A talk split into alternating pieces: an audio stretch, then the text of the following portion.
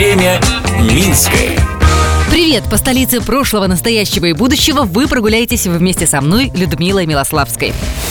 Сейчас самое время пообедать. А пока мы будем наслаждаться холодниками, я расскажу, что ели минчане сто лет назад. Время Минское.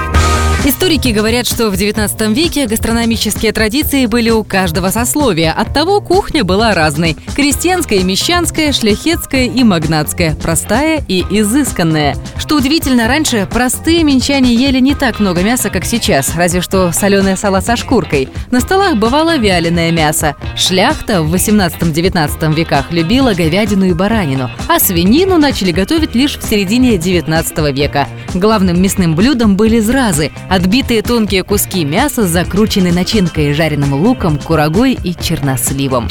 Любили белорусы и верещаку – кусочки жареного или тушеного мяса, колбасы или ребрышек в густом мясо-мучном соусе. Ее можно было есть с блинами, и тогда блюдо называлось мочанкой. Среди распространенных мясных блюд были бигас – мясо, тушеное с капустой, колдуны – тогда аналог современным пельменям и вареникам, и мясной пирог с мажня. Мясные деликатесы издавна подавали с различными соусами, например, сметанным с луком и шкварками, тмином и черным перцем.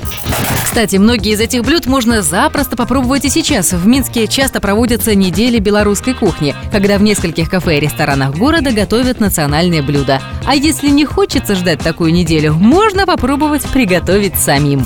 Затем, как течет время Минское, слежу я, Людмила Милославская. Благодарим за информационную поддержку программу «Минск-Минчане». Смотрите в субботу в 11.00 на телеканале СТВ. Время Минское.